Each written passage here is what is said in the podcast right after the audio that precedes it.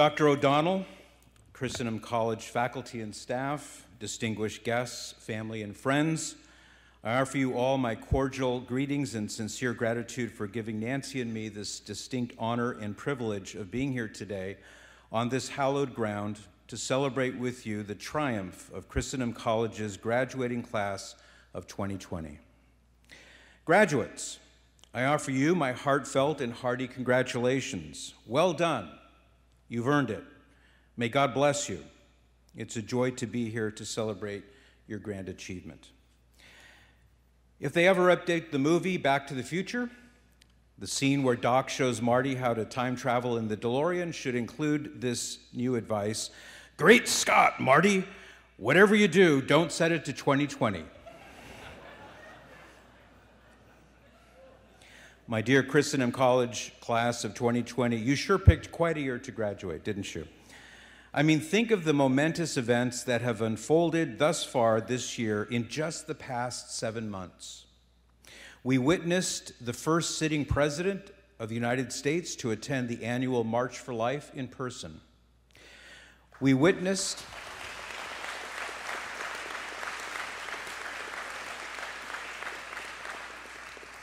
We also witnessed the impeachment and acquittal of a U.S. president, only the third time ever in U.S. history.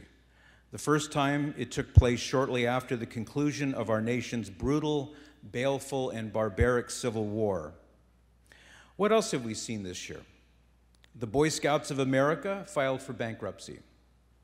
The Utah Senate decriminalized polygamy. Bill Gates left Microsoft to concentrate on things like mass vaccination programs. A tragic helicopter accident took the life of basketball superstar Kobe Bryant. The United Kingdom withdrew from the European Union. The Summer Olympics were postponed. A record 22 million Americans filed for unemployment in a single month. Massive damage has been done to the U.S. economy. A police officer knelt on a black man, George Floyd's, neck during an arrest and killed him. This sparked massive waves of violent civil unrest that still sweep the country with widespread protests, riots, and looting. Police departments across the country are being systematically defunded and dismantled. Scores of statues and monuments of secular as well as religious figures have been toppled and torn down across the country, including images of our revered St. Junipero Serra, as well as Christopher Columbus and other important figures in American history. My own home city of Columbus, Ohio, could very well be forced to change its name if things continue as they currently are. Could any of us have even slightly imagined any of those things one year ago? I couldn't have. We are witnessing an alarming rise in violent attacks against Christian churches around the country, as well as an increase in vandalism of sacred images of our Lord and Our Lady. But wait, I feel as though I'm leaving something out. Ah, yes, COVID 19, which is why you're sitting so far apart and why we wear masks from time to time. Since March, the COVID 19 pandemic has battered this country and changed everything. This is why, of course, we are met here today in August to celebrate and salute your graduation, originally scheduled to take place in early May. Even as Christendom College prepares to welcome its incoming freshman class and returning students just two weeks from now. What a difference seven months make. And the year isn't even over. Before we get there, less than three months from now, our nation will once again, for the 59th time in American history, go to the polls and elect a president. This time honored and time tested exercise of our free of our rights as a free people to choose our chief executive has more or less peacefully been effected a transition of power and national continuity from one presidential administration to another since 1788 when our first president, George Washington, was elected. And yet, given all the upheaval and uncertainty that this completely unforeseeable, crazy year of 2020 has brought us, I couldn't blame anyone for wondering if something might unfold differently this time around. Regardless of who is elected or reelected in November, let us pray for peace in our country. May God have mercy on us. Lord, save your people. Christendom College class of 2020, I feel a special eagerness and urgency not only to congratulate you today, something you all amply deserve, but more importantly, to encourage you and to exhort you to courageously step forward now and take your places in the ranks of the church. We need you. We need well formed, well educated young, young men and women just like you who know how to think clearly. Now more than ever, we need that. Today, you are standing at the forefront of a long line of Catholic ancestors, your foremothers, foremothers and forefathers who came before you, and in due time, countless more will come after you.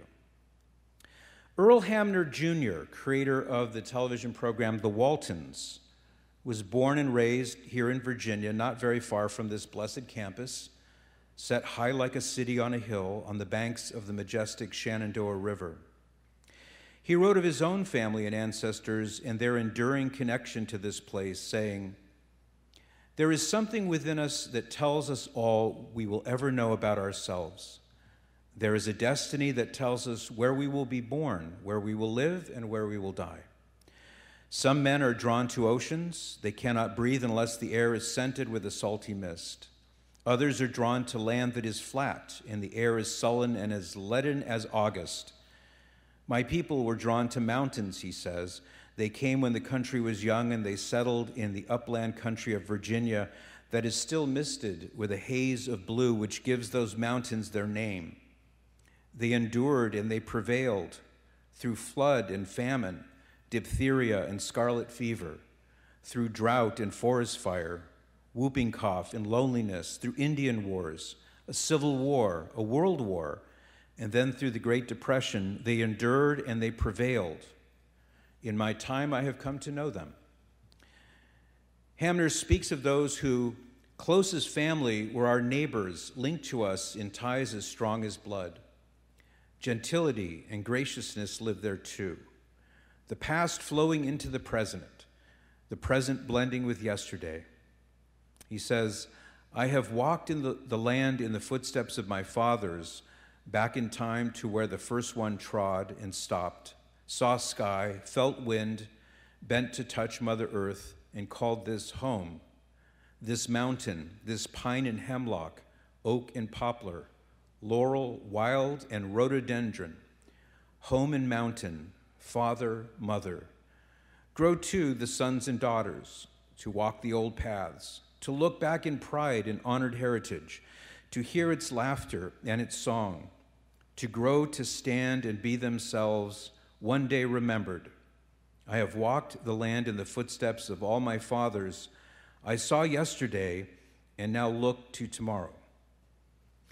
These mellifluous words speak a truth to us today, even more sublime and far more important than our family relations and love for the place where we grew up. Indeed, Mr. Hamner's message should, for us here and now, evoke memories of an undying love for our astonishing, magnificent, tumultuous, at times arduous and harrowing, but always glorious and purpose driven 2,000 year history of the one holy Catholic and Apostolic Church, established firmly, immovably, permanently by our Lord Jesus Christ on the rock of Peter, against which he declared that not even the gates of hell could prevail. Let us remember today, with hearts filled with gratitude and encouragement, our Catholic forefathers and foremothers, those countless Catholic men, women, boys, and girls who loved and lived the Catholic faith with fidelity and perseverance sometimes amidst hardship and deprivation, rejection, and even persecution. Their memory calls to us from the past and encourages us to be faithful and steadfast today as they were then.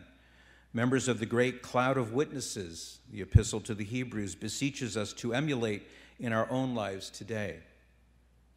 To learn from them and follow in their footsteps, and like they did, Run with perseverance the race that is set before us, looking to Jesus, the pioneer and perfecter of our faith, who, for the joy that was set before him, endured the cross, despising the shame, and is seated at the right hand of the throne of God. In other words, graduates, don't be discouraged by 2020 and all the crazy things that it has thrown at us thus far. True, the worst of it may be behind you, please God, but maybe the best is yet to come. The best is yet to come, in that more and bigger challenges may still be ahead of us.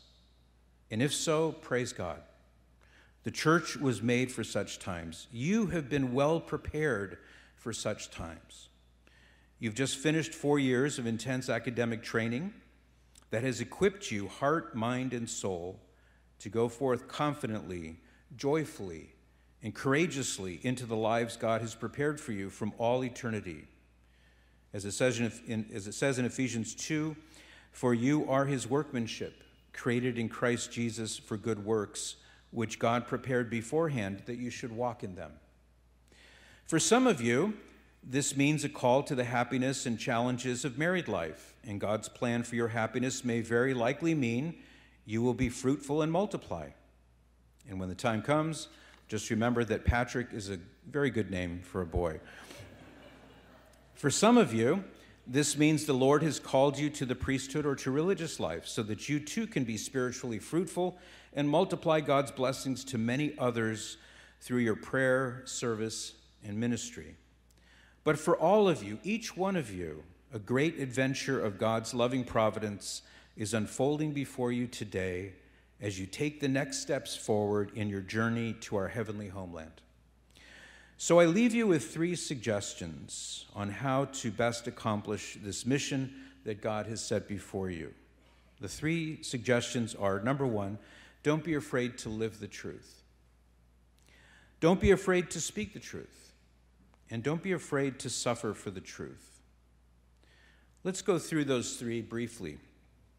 Don't be afraid to live the truth can be as simple as making the commitment from the very beginning of your married life to never fall into the temptation of using contraception. A big part of what Pope John Paul II referred to so famously as the culture of death.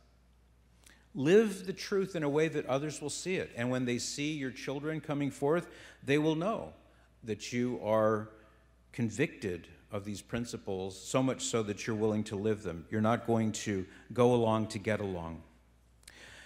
Don't be afraid to speak the truth. And at times, this is easier said than done. I'm sure all of us can tell stories. One story I'll tell you briefly involves my lovely wife Nancy when we had uh, just had our 11th child, who's now the tallest one in the family, a big moose. And uh, she was having a particularly difficult day, lots of busyness around the house. So I asked her if she would like to go out to the local Olive Garden for dinner, and we'd let the older kids make dinner. And she heaved a sigh of relief and she said, Yes, let's do that. So we got our baby, put him in the car we drove to the Olive Garden, and as the waitress was seating us, she gave us our menus, and she said, looking at our little baby in the baby carrier, she said to Nancy, she said, Is this your first child? So, my lovely wife, since she and I have many times heard all the questions that are typically asked don't you have a television? Don't you know what causes this? Are you through having children? All the typical questions that people will ask, she looked at me and silently she said, Do you want to tell her? And I shook my head, No, honey, you tell her. So she sweetly smiled up at the waitress and said, No, he's not our first child, he's our 11th child. Now, at this, the poor woman was beside herself. She was flustered. She didn't know what to say. So she ran off and got four or five other waitresses, brought them to our table. And over the space of about two, three minutes, they were all shocked and amazed and disapproving too. I could see them looking at Nancy thinking, You poor thing, 11 children. And they were looking at me thinking, You monster, how could you do this to your wife? And then came all of uh, their own personal contraceptive habits. They were talking about one said, Well, we have two kids and I'm on the pill, that's enough for me. And then one said, Well, I got my tubes tied. And the other one said, Well, I made my husband have a vasectomy. And I'm sitting there thinking, I just came here for a plate of lasagna. I'm not interested in these details at this moment. But it was very negative, and you could see that they thought we were freaks. So, in the middle of all this, Nancy sweetly smiled up at these disapproving women, and she said, very matter of factly, she said, Well, my husband and I believe that children are a blessing, blessing from God, and we believe in being open to life so that God will bless our marriage.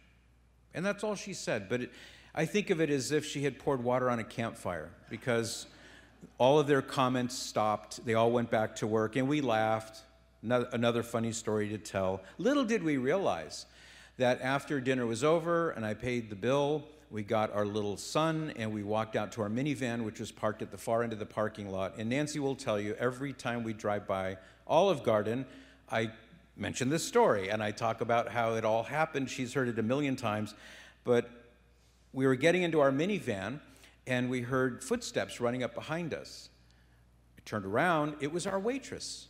And she had run all the way to the end of the parking lot where we were parked. It was nighttime. And under the street lamp above, I could see tears in this woman's eyes. And she came up kind of out of breath. She said, Oh, I'm glad I caught you. I just want to say thank you. Now, I knew she wasn't speaking to me because the tip was not extravagant by any means. she was speaking to Nancy. And she said, What you said in there about children being a blessing from God and you want to be open to life so that God will bless your marriage. She said, When you said that, it just stirred my heart. She said, I realized that's true. And she said, I've been on the pill for years now, but she said, I've decided I'm getting off the pill. I'm going to go home tonight and tell my husband what your wife, or what, telling Nancy what you said to me. And she said, I just, you changed my heart, and I just want to thank you. And she gave Nancy a hug, and she went back in. We've never seen her again. But I am convinced that in heaven, at least one person, maybe more than one, will come up to my wife and tap her on the shoulder and say, Excuse me, um, you don't know me, but my mom was your waitress at an Olive Garden a long time ago, and something you said changed everything, which is now why I'm here. I really do believe that, all joking aside when we are not afraid to speak the truth, there's room there for miracles. Lastly, do not be afraid to suffer for the truth. And I'll leave you with a quick little story. It's a true story told by a man named Greg O'Leary. I love telling this story. I've told it a million times. I hope I can tell it another million times, but I share it today with you. Think about this story in the context of how you are not to be afraid to suffer for the truth, if that's what's necessary. I was walking down a dimly lit street late one evening when I heard muffled screams coming from behind a clump of bushes. Alarmed, I slowed down to listen and panicked when I realized that what I was hearing were the unmistakable sounds of a struggle heaving, grunting, frantic scuffling, the tearing of fabric. Only yards from where I stood, a woman was being attacked. Should I get involved? I was frightened for my own safety and cursed myself for having suddenly decided to take a new route home that night. What if I became a victim? Shouldn't I just run away and call the police and let them handle it? Although it seemed like an eternity, the deliberations in my head had taken only seconds, but already the girl's cries were growing weaker. I knew I had to act fast. How could I walk away from this? No, I finally resolved I could not turn my back on the fate of this unknown woman even if it meant risking my own life. I am not a brave man, nor am I athletic. I don't know where I found the moral courage and the physical strength, but once I had finally resolved to help the girl, I became strangely transformed. I ran behind the bushes and grabbed the assailant and pulled him off the woman. Grappling and punching, we fell to the ground where we wrestled for a few minutes until the attacker jumped up and ran away. Panting hard, I scrambled upright and approached the girl who was crouched behind a tree, sobbing. In the darkness, I could barely see her outline, but I could certainly sense her trembling shock. Not wanting to frighten her further, I at first spoke to her from a distance. I said, It's okay. The man ran away. You're safe now. There was a long pause, and then I heard her words uttered in wonder and amazement Dad, is that you? And then from behind the tree stepped my youngest daughter, Catherine. This true story has made such an indelible impression upon me because it reminds me, as I hope it will remind you, of the moments where we are called upon through God's providence to step forward and not be afraid to suffer for the truth? What if that man had gone home that night after taking the cowardly way out and not having done anything and turned on the 11 p.m. news and saw a picture of his own daughter on the TV? I can't even think about it. So, in conclusion, given everything that 2020 has thrown at us and whatever else may follow, we're made for these times, the church is made for these times. So, I leave you with a mission statement called the Fellowship of the Unashamed. I hope and pray that all of us here today could confidently and cheerfully subscribe to this mission statement. I am a part of the fellowship of the unashamed. The die has been cast, the decision has been made. I have stepped over the line. I won't look back, let up, slow down, back away, or be still. My past is redeemed, my present is focused on Christ, and my future is in His hands. I am finished and done with low living, slight walking, small planning, smooth knees, colorless dreams, mundane talking, frivolous living, cheap giving, and dwarfed goals.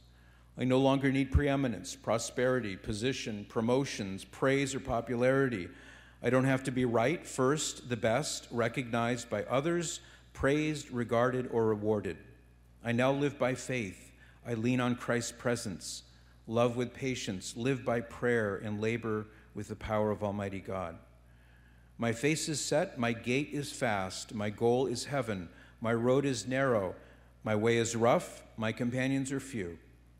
My guide is reliable, and my mission is clear.